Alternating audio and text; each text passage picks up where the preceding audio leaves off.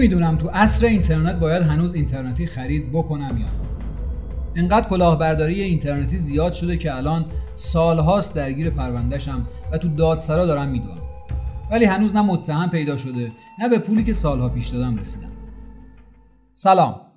من سید محمد صادقی هستم و این صحبت های بسیاری از مراجعینیه که برای مشاوره پیشم اومدن. تو این قسمت از پادکستمون می‌خوایم یه ذره از فضای جنایی فاصله بگیریم. می‌خوایم راجع به کلاهبرداری اینترنتی صحبت کنیم. چیزی که قطعا جذابیتش کم از قتل و جنایت نیست. البته اینم بگم که شنیدن این قسمت از پادکستمون شاید باعث بشه که خدای نکرده تو دام یه سری افراد شیاد و کلاهبردار نیفتیم. و اگه روزی این اتفاق افتاد و درگیر این مدل مشکلات شدین خودتون می‌دونین به کجا و کی مراجعه کنین. مؤسسه حقوقی دادپویان خب بریم سراغ روایت این قسمت. داستان از اینجا شروع میشه که یه شخصی که از غذا شاعرم بوده و توی تلویزیون هم رفت آمد داشته و برنامه تولید می‌کرده توی پیج این اینستاگرامش یه تبلیغی میره. مثل خیلی از افرادی که فالووراشون از یه تعدادی که بیشتر میشه شروع می‌کنن به تبلیغ برای دیگران. بعضی وقتا انقدر پول تبلیغ شیرینه که هیچ تحقیق و پرسجویی راجع به تبلیغی می‌خوان بکنن نمی‌کنن. و حتی از چهار نفر راجبش نمی‌پرسن. بگذاریم. همونطور که گفتم این آقای شاعر تبلیغ یه سایتی رو می‌ذاره تو page این اینستاگرامش که محتوای تبلیغ هم از این قرار بوده. ما چون با سایت آمازون مستقیما در ارتباطیم می‌تونیم محصولات اپل و یه سری محصولات الکترونیکی دیگر رو که اینجا گرونه و قیمتش از آمریکا. بله درست شنیدین. آمریکا بیشتره رو به قیمت سایت آمازون به علاوه یه مبلغ پست و سودمون بهتون بدیم که جمع همه اینا بازم به صرفه تر در میاد تا اینکه از ایران بخریم. مثلا قیمت گوشی آیفون 11 که تو ایران مثلا 8 میلیون بوده این سایت با سودش و هزینه پست و اینا میده 6 و 800 خب اولا خود این تبلیغی کاملا روشن کلاهبرداریه و یه سری شیاد پشتش خوابیدن. دوما طرف می‌دونسته چجوری تبلیغ بده.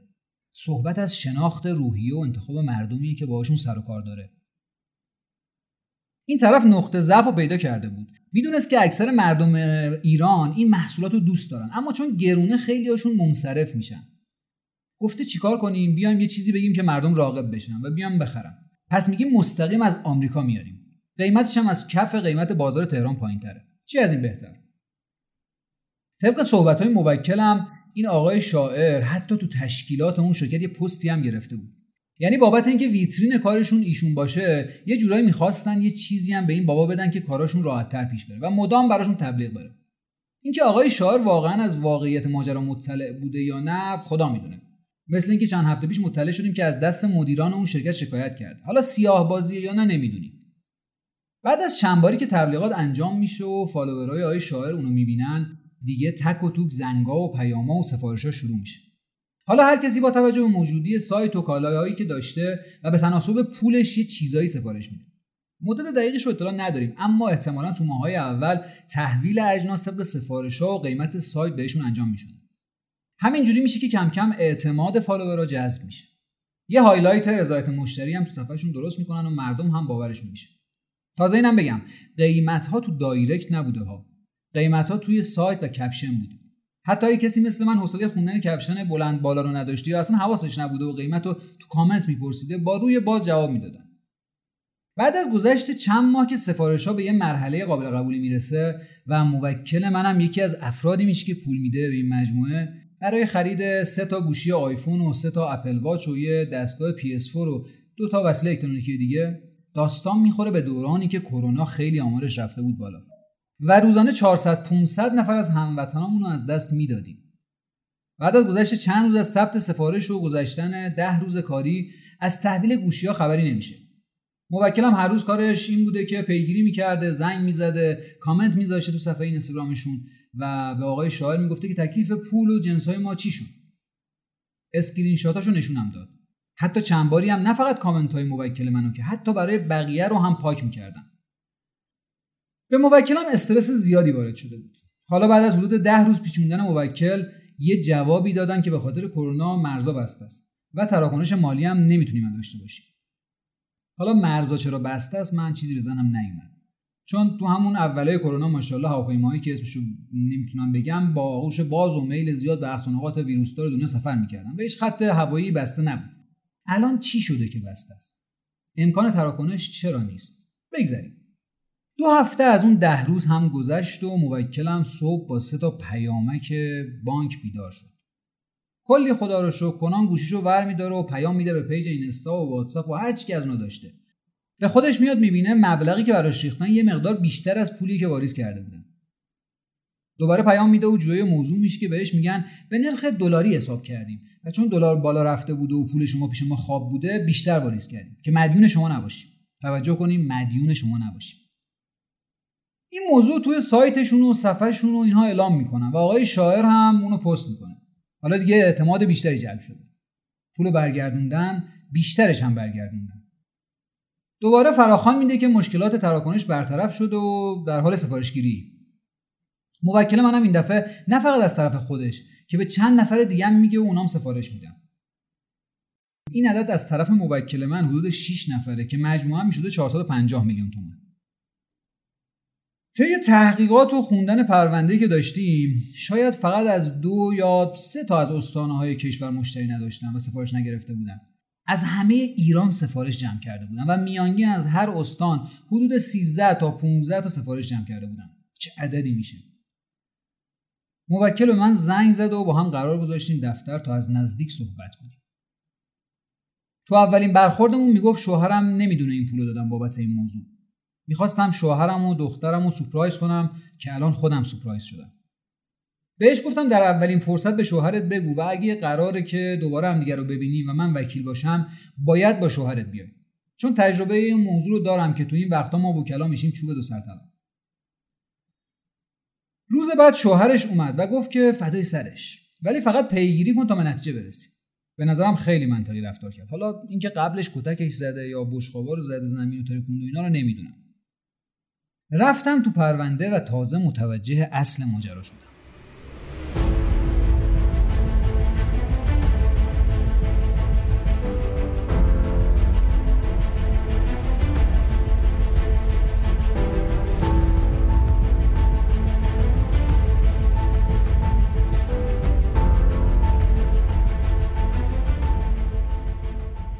می‌دونستین جرم کلاهبرداری رو بهش میگن جرم یق سفید ها یق سفید در مقابل یق آبی.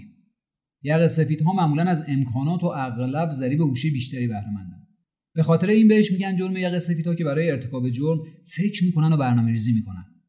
غالبا امکانات و نفوذ و کمی قدرت هم دارن. تو همین کیس ما هم قدرت رسانه دارن و از امکانات آقای شاعر استفاده می‌کنن هم هوش به نسبت بالاتری دارن. با ورود تو پرونده فکر کردم خب کلاهبرداری محرزه. شکایهش رو نوشتم و پرونده ارجاع شد. چند روزی منتظر بودم تا ابلاغی بهم به بشه برای ارائه توضیحات و ادله. دیدم تو سیستم خبری نشد. رفتم دادسرا و گفت عدم صلاحیت زدیم به پرونده. چرا؟ چون شهرها و استانهای دیگه هم این شکایت رو مطرح کرده بودن و رفته دیوان عالی کشور تا تعیین تکلیف بشه و مرجع صالح معلوم بشه. تو همین حین و بین موکلم زنگ زد گفت ابلاغ وقت رسیدگی برام اومده. گفتم خب واسه یه بحث دیگه یه احتمالا. گفت نه. یه خانومی علیه هم طرح دعوا کرده که تو گروه واتساپی جز مال باخته هاست. گفتم بفرست دادخواست و زمانش رو ببینم چی شده. پرونده جدید رو که خوندم تازه فهمیدم داستان از چه قراره. اون پولی که شرکت بعد حدود یه ماه با حساب کردن سود که می‌گفت مدیون نباشیم به حساب موکل من زده بود اصلا شرکت واریز نکرده بود. این خانومی زده بود که علیه موکلم طرح دعوا کرده بود. یعنی این خانومم خودش مال باخته بود. پیگیر قضیه که شدم؟ موکلم گفت منم پولو به حساب فلانی زدم دیگه. بهت که گفتم. گفتم شما که ادعا کردی این پولو برای این زدی که شرکت بهت گفته بزنی به حساب اون شرکت. و این آدم هم که جز مسئولان فروش اون شرکت و از این حرفا. گفت خب بله دیگه. گفتم بله. گفت بله. من اصلا پایه شکواییم همین بود. چون تو روزنامه رسمی شرکت اسم از اونی که موکلم پول زده بود براش اصلا نبود. و طبق ادعای خودش که ایشون رو مسئول فروش شرکت می‌دونست من شکایه رو تنظیم کرده بودم. حالا ما بقیه هم به عنوان طرف شکایت قرار داده بودم. ولی فهمیدم اونی هم که موکل به حسابش پول زده مشتری بوده و احتمالا اونم صبح با صدای اس واریز بیدار شده و کلی خوشحال از اینکه شرکت پول واریز کرده به حسابش و از همه جا بیخبر بود. چه شگردی واقعا. آدم میمونه چی بگه. مردم رو انداخته بودن به جون هم و پولا رو برداشته بودن و فلنگ بسته بودن. حالا هر روز مشتری علیه هم دارن طرح دعوا می‌کنن. انقدر این مسئله بزرگ و بزرگتر شد که حتی چند تا روزنامه خبرش رو کار کردن. اونم با یه تیتر باحال. کلاهبرداری شاعرانه. حالا اون دعوایی که علیه موکلم شده بود و حلش کردیم. و جالبش این بود که خانم خواهان می‌گفت منم قصد دعوا نداشتم. یکی از دستم شکایت کرد. منم با یه وکیل مشورت کردم و گفت که تو هم برو دادخواست به علیه کسی که به حسابش پول ریختی. حالا پرونده کیفری توی یکی از شهرستانهای شمالی کشور داره تحقیقات میشه و همین روزاست که درخواستش صادر بشه و بره دادگاه. اما واقعا موضوع عجیب و پیچیده بود. اینکه چند نفر اعتمادشون از سایت های اینترنتی سلب میشه و رو چند نفر دیگه می‌تونن تاثیر بذارن به کنار. اینکه این اعتماده چقدر طول می‌کشه تا دوباره ترمیم بشه و برگرده هم هیچ. مهم چند نفرن که خیلی شرافتمندانه دارن کار می‌کنن و تعدادشون هم کم نیست و اونا از این اتفاقا ضربه می‌خورن. جرم اولین ترکشش به بزهدیده است اما ترکیش بعدی که اصلا کمتر از ترکیش بزهدیده نیست به کل جامعه وارد میشه. تو جرایم مالی اولین دیواری که فرو میریزه دیوار اعتماده. اعتماد بزرگترین سرمایه جامعه است. اگه خوب دقت کنیم خیلی از امورات کوچیک و بزرگ و مهم و غیر مهم ما پایش اعتماده. اعتماد می‌کنیم غذا بیرون بخوریم اعتماد می‌کنیم دوست بشیم اعتماد می‌کنیم معامله کنیم. اعتماد می‌کنیم حرف بزنیم و خیلی از این موضوعات دیگه. دیواری که امروز باید بگم متاسفانه در حال فروپاشیدنه. همه ما وظیفه داریم تو هر شغل و منصب و نقش که هستیم این دیوار رو محکم نگه داریم و ترمیمش کنیم. آره موکل من سال 99 چیز در حدود 60 میلیون پول میده به این مجموعه و هنوز مراحل دادرسیش داره طی میشه. یه ضرب المثل قدیمیه که میگه پول با دست دادیم و با پا افتادیم دنبالش. قطعا محکومیت متهمین رو می‌گیریم. اینکه پولی داشته باشن یا نه هم یه بحث مفصل و جداگانه دیگه ای اما ازتون می‌خوام که خیلی مواظب باشین و تو هر موضوعی حتما با یه مشاور مشورت کنین که خدایی نکرده گرفتار نشین.